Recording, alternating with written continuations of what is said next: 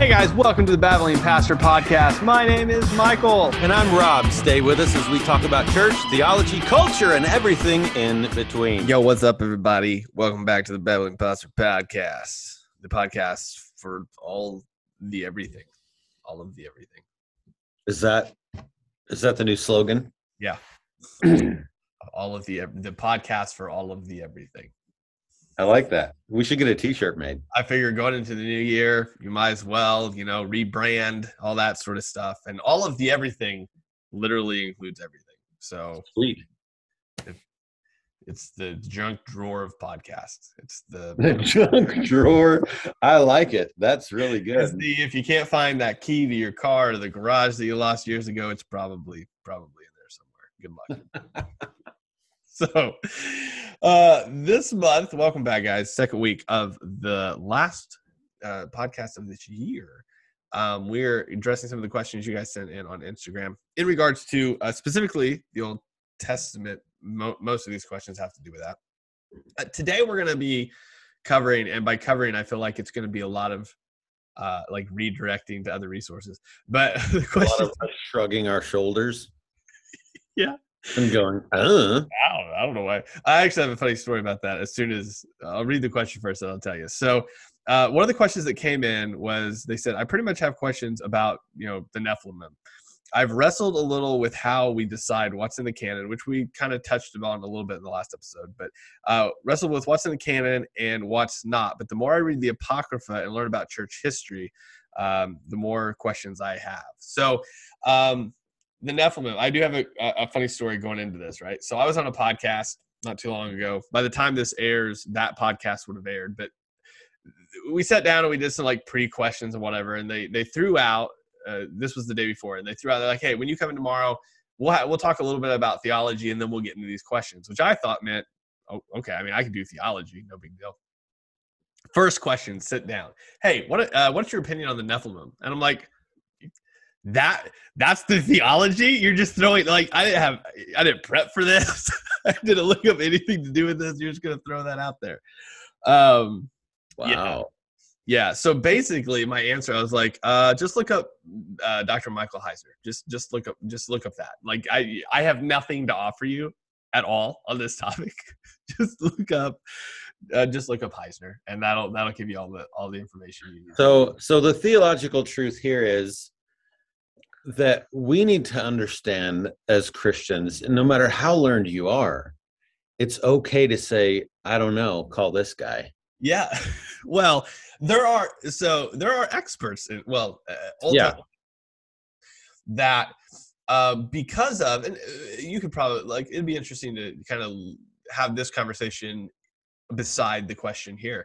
But I feel like there were a lot of things that I wasn't taught growing up in church that are in the Bible, and then when you come across them you go, what is that? Like, what? I don't, no one ever talked. There was no flannel graph of the Nephilim. Okay, there was none of that. There was no coloring sheet. There was no let's make a handcraft of, although that would have been awesome. It would have been terrifying. I would have been like, what? Hold on, so you're telling me these beings that you can't tell me what they are, came down and had relations with women, and then there were babies born, and those were like really strong babies. Like, can we go back to Jonah in the well? Can we do that one? Like, I just feel like that one I can get. Yeah, it is a it's a weird question, man. And so it comes from Genesis 6, 1-4. I'm just going to turn there because it's easier that way. To just read it to him. Yep. Where's Genesis again? I think it's at the end. I'm pretty sure it's at the end. At the end of the beginning. So as you get there, funny story. So when we read, so we do family devotions every night, and the Bible, the devotional that we do, it kind of, it goes through, the whole point is to show Jesus in all of Scripture. So it kind of jumps around occasionally. So the game we play with the kids is this book New Testament or Old Testament? So they got a fitty-bitty shot, and it's funny how often they get it wrong. So anyway, Genesis, did you find it? Was it in the back? Actually the back, it was in the back, but it was only in the back because I actually was looking at my Bible upside down. So, okay, cool. So I was technically right. Genesis. Yeah, but I did find it. And it says this, Genesis 6. So this is just before the flood for all of you Bible scholars out there.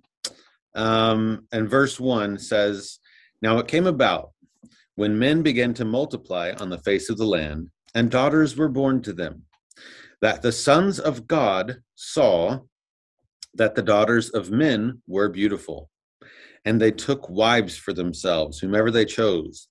Then the Lord said, My spirit shall not strive with man forever, because he also is flesh. Nevertheless, his days shall be 120 years. The Nephilim were on the earth in those days, and also afterward, when the sons of God came into the daughters of men," a.k.a. that's a sexual reference. Yeah. "And they bore children to them. Those were the mighty men who were of old, men of renown." So those were the mighty men who were of old. That is talking about the Nephilim. Yep. So that's what we got. So that's all we know. No. Well, that's all we know, guys. Thanks for tuning in. But I think that there are actually different views. Yes. On what the scriptures mean by the sons of God, for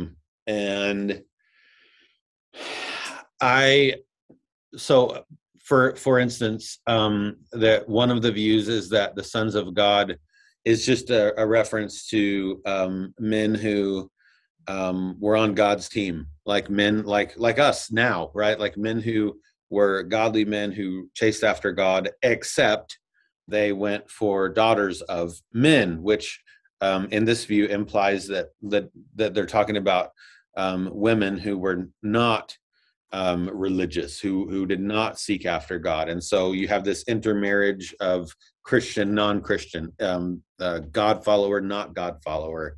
And so that bore, but that doesn't explain the bearing of a giant men of renown called Nephilim. So that view in and of itself kind of seems to me to be self-defeating a little bit. Sort of a vanilla, watered down view. It's sort of like, let's try to explain this in the most not Lord of the Rings way possible. Yeah. So the Nephilim were actually orcs. It's funny you bring that up. We need to get you and Heiser on a podcast, and I need you to defend your position of orcs. That's what I need to happen. I have a feeling that if you got Heiser on a podcast and started comparing, he would actually laugh and think, that's a cool idea. Yeah. Because he seems like a Lord of the Rings nerd kind of guy. It's valid. No offense to him, I guess, but and I think one of the interesting things about this that I don't have an answer for this, so there's that. But that this statement is before the flood happens. It's actually what leads God into the flood account. Verse 5, right after this, "Then the Lord saw that the wickedness of man was great on the earth, and that every intent of the thoughts of his heart was only evil continually." And then it goes directly into the Noah flood account, right? So this is the thing that happened, the great rebellion that sort of led into God saying, that's it, right? Flood happens. But in Numbers 13:33, one of the reasons that the spies who were sent, so this is they sent 12 spies into the land to scope it out and come back and say, okay, this is what we got, because God was going to send them into the promised land to conquer it. Well, the spies, for the most part, apart from a couple of them, right, came back and gave this, called a bad report of the land, which they had spied out. They said, the land through which we have gone and spying it out is a land that devours its inhabitants, and all the people whom we saw in it are men of great size. There also we saw the Nephilim. The sons of Anak are part of the Nephilim. And we became like grasshoppers in our own sight, and so we were in their sight. So this is an obvious, after the flood, there are still descendants of the, or Nephilim, the descendants of Anak. Maybe I just haven't done research on it. So maybe that statement, the sons of Anak, maybe you can trace Anak back to one of Noah's sons or something. I mean, I don't know, but. So there's two things specifically here that I think are really important, especially because this question comes up a lot. Like I don't get it a ton, but I get it enough where I'm just like, it's the reason I even looked it up and even found the Naked Bible podcast, which is Michael Heiser's podcast, in which he does look, again, if you want to know in depth about this, a lot of history in this. Heiser is an Old Testament scholar. He looks at this a lot. He's got a ton of stuff on it. There's things I agree with him, things I think he's a little wonky on, but he's clearly smarter than me in regards to research. So you take that as you will. I think the bigger point here is that there's a lot of things within the Jewish faith that Christianity obviously comes from that we haven't focused on and haven't thought about. In fact, he has a really interesting podcast. I forget exactly which one it is, where he's actually referring.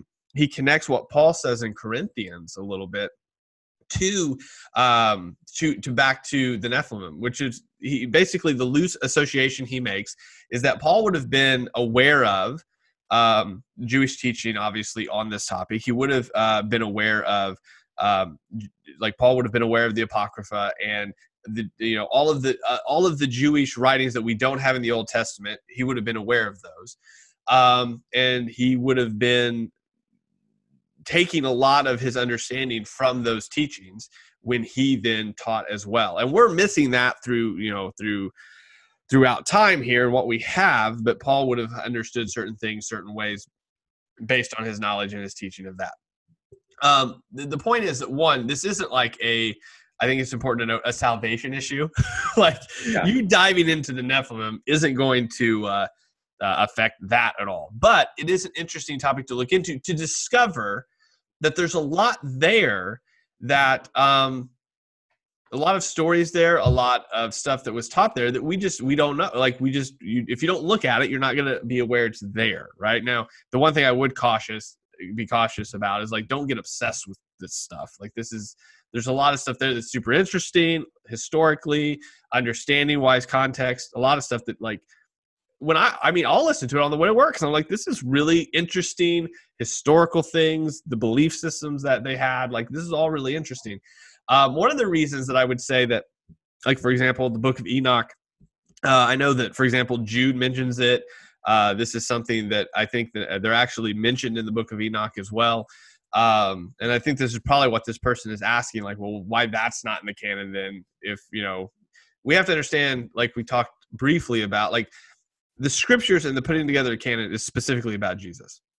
That's the idea, to tell you about who Jesus is, what he did, and how that lines up with everything else that happened. Now, there's a lot of other events that occurred, sinful things that occurred, things that God was not happy about, and things like that happened that'd be interesting to look at, but don't necessarily affect the overall idea of what's being communicated in the scripture. And that's I think the differentiation you have to make. The scriptures are telling one story here about salvation and about humanity and about God. And there's a lot of these other things happening on the sidelines that are incredibly mind bending. I think we've really watered down and something that Heiser talks about a lot is the spiritual realm. There's a lot of Narnia-esque, Lord of the Ring-esque things that occur that we're just like, unless you're like in hyper charismatic circles, like you're just like, no, that's not a thing. That didn't happen. And you're like, well, I don't know. Like there's some stuff that's kind of crazy over here. You know, yeah, I think so. When I first started listening, when I first heard him start talking about, I don't even remember what it was actually, but I just remember thinking, this dude, I'm going to keep listening because I want to hear how ridiculous he is.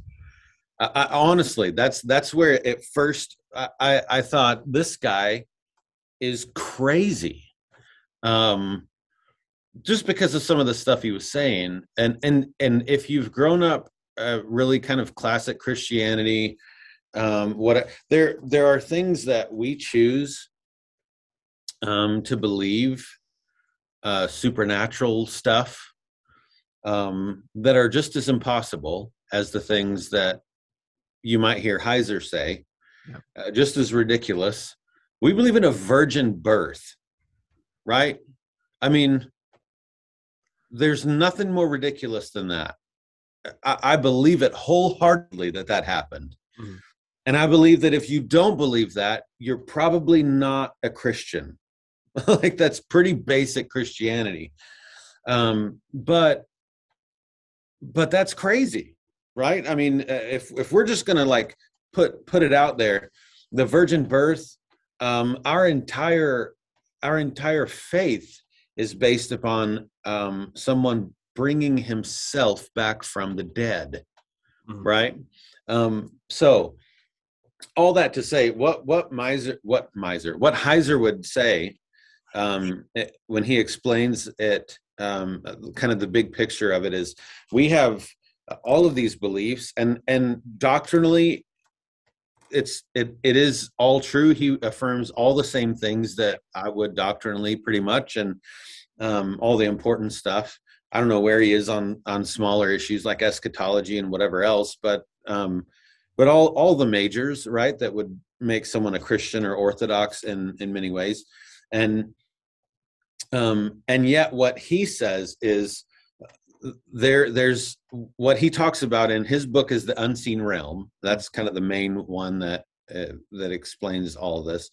And what he would say is that his book and his work has been really to give us the biblical framework that's going on in the unseen realm, outside of and within our world, right? It doesn't change our doctrine. It doesn't change even how we view scripture necessarily. It just adds the framework behind the whole biblical story that we don't necessarily have otherwise. That's how he would talk about it, is it's a framework for scripture that we have that leads us to the doctrines we believe that are still the same. It doesn't change anything, but yeah. So he says that the sons of God there, that he specifically talks about the Hebrew terminology, Elohim, and that is a very generic word for God, small g. In fact, when you read in the Old Testament a lot through Genesis and other places that the phrase Lord God, it's referencing Yahweh Elohim. So this specific God, Yahweh, right? So this word Elohim is just a word that means, in his words, a divine being. That's all that it references. And so when it says sons of God, his take on that is that there were divine beings, part of the fallen angels that we would call demons or whatever in our kind of typical, and that these divine beings did in fact do exactly what it says in Genesis. They came down, lusted after the daughters of men, took them as wives, had relations with them. They had children. Those children were the Nephilim. That's essentially how he would unpack that. And the, yeah, it's a really, if you want to binge on something with a notebook in front of you for a while, I mean, throw some Heiser videos in front of yourself. Yeah. Listen to a few. Now, I'll throw this at you from the beginning, and Michael, you can correct me if you think I'm wrong, but he's incredibly monotone, and yeah. He has a tendency to rattle on about things and get like he doesn't have a solid good outline in front of him, sort of a thing. Yeah.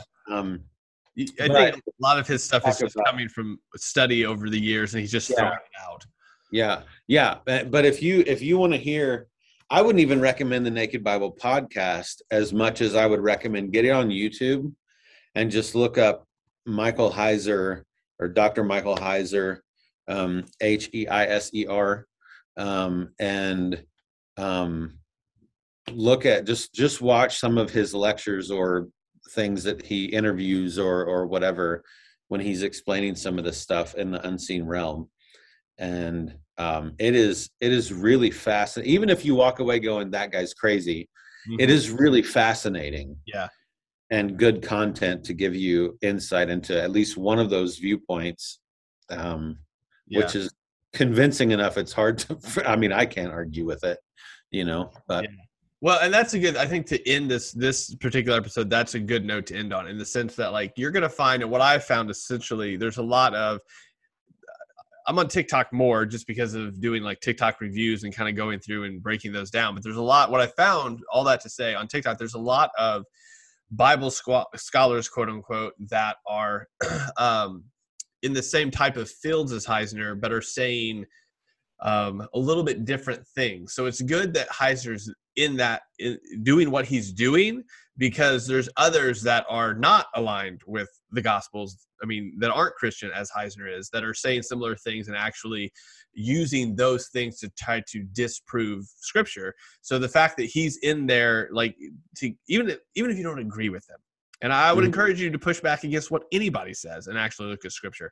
But he has a ton of knowledge on the Old Testament and things that honestly a lot of people just we just don't want to get into often. And he kind of opens that box and in his monotone voice goes, well, I guess we'll do it. And then he walks through it. But it's good to listen to him just because of, he is coming from it from a believer's background. Whereas there's a lot of people that I've seen that aren't, that are saying things similar to what he's saying or opposite to what he's saying, using the exact same words that he's saying, but they're coming at it differently. So it's good to have somebody like him as a resource to at least reference, because like you said, so when you come up against Heiser, you're gonna be like, well, I don't know how to argue against that because that sounds good. That's the same thing that happens, I've found, online when other people do that. You see these videos and these people have 12 degrees in the background and they're talking about Elohim and they have degrees in Old Testament studies, and you're like, how am I supposed to combat this? You clearly know more than I do. And that's where Heiser comes in as a really good resource to say, okay, well, yeah, there's 12 degrees on their back, he's got those two, they're saying this disproves the Scripture, he's saying it proves it. So let's look at this then, because just because you're super smart doesn't mean you're super right. And so it's one of those things where you can actually use him as a resource to not feel so defeated whenever these claims come up. Because you're like, I don't know. I don't have a clue if this is right. And he's a good resource to go to in that regard. So, yep. Yeah, I think so. The thing that he said that convinced me to go to look into it and take it seriously and think about what he was saying. Two things. One, I use Logos Bible software in everything that I do when it comes to Bible study, just about sermon development. I have lots and lots of resources on there that I use. And I found out that he was one of the main contributors when it came to Hebrew. He worked for Logos for a long time. And so that was one thing that made me go, okay, well then he's not just some goofball with some degree or whatever, right? He's a serious Bible scholar. But the second thing that I never thought about before, which is stupid. Here I am, I do this for a living. I get paid to study the Bible essentially. And, I had never thought of it like he worded it when he said, look, you don't have any problem believing in the Seraphim or the Cherubim And those are not angels. They're completely different critters, right? It explains what they look like, right? I've never heard of the Seraphim described as critters. Yeah, well, you know, but I mean, they're completely different and otherworldly. They're crazy looking things, you know, and yet I don't have a problem believing in that. So just take it for what it is, right? And let's actually look into this and see what the scripture actually is talking about. That's the important thing. And one of the things that I always say when we're walking through Matthew as a church or other things, I'm doing a men's Bible study through Hebrews. So all the times that we're tackling scripture, we have to tackle it understanding. It doesn't matter what scripture means to you, right? I mean, at the end of the day, it doesn't matter. That's not the intent. Peter wasn't writing to Michael or Rob, right? He was writing to specific people. He was writing to the church. And so, point being, you have to understand what was going on in that culture. You have to study. When you study the Bible, you're not only doing word studies. You're studying what was culture like then? What would they have heard him saying? And what would it have meant to them? And now I can draw application from it for my own life. Yeah. Well, this isn't any different. And what Michael Heiser is doing is looking at documents and literature that was literally from that time that we haven't always had access to, and so he's drawing from what all these other cultures that were going on then, what was going on in culture. So he's doing the same thing that I would tell someone to do. In that I'm saying study it in context, in geographical, cultural, historical context, so you know what they're saying, so you know what the writer's saying to the people he was writing to. Yep. And that's really what Heiser is trying to do. Yep. Good deal. So guys, hopefully that at least, I know we didn't answer your question about the Nephilim, but apparently, hopefully we gave you information to go to some resources to go look up for that, because it is something that's interesting. It is something that people have questions about, and it is honestly something we don't talk about hardly ever, if ever, in church. So that's, you know, there are resources out there that are Christ-centered resources that's going to help you answer those questions. So anyway, thank you guys for listening. We'll talk to you next time. Bye.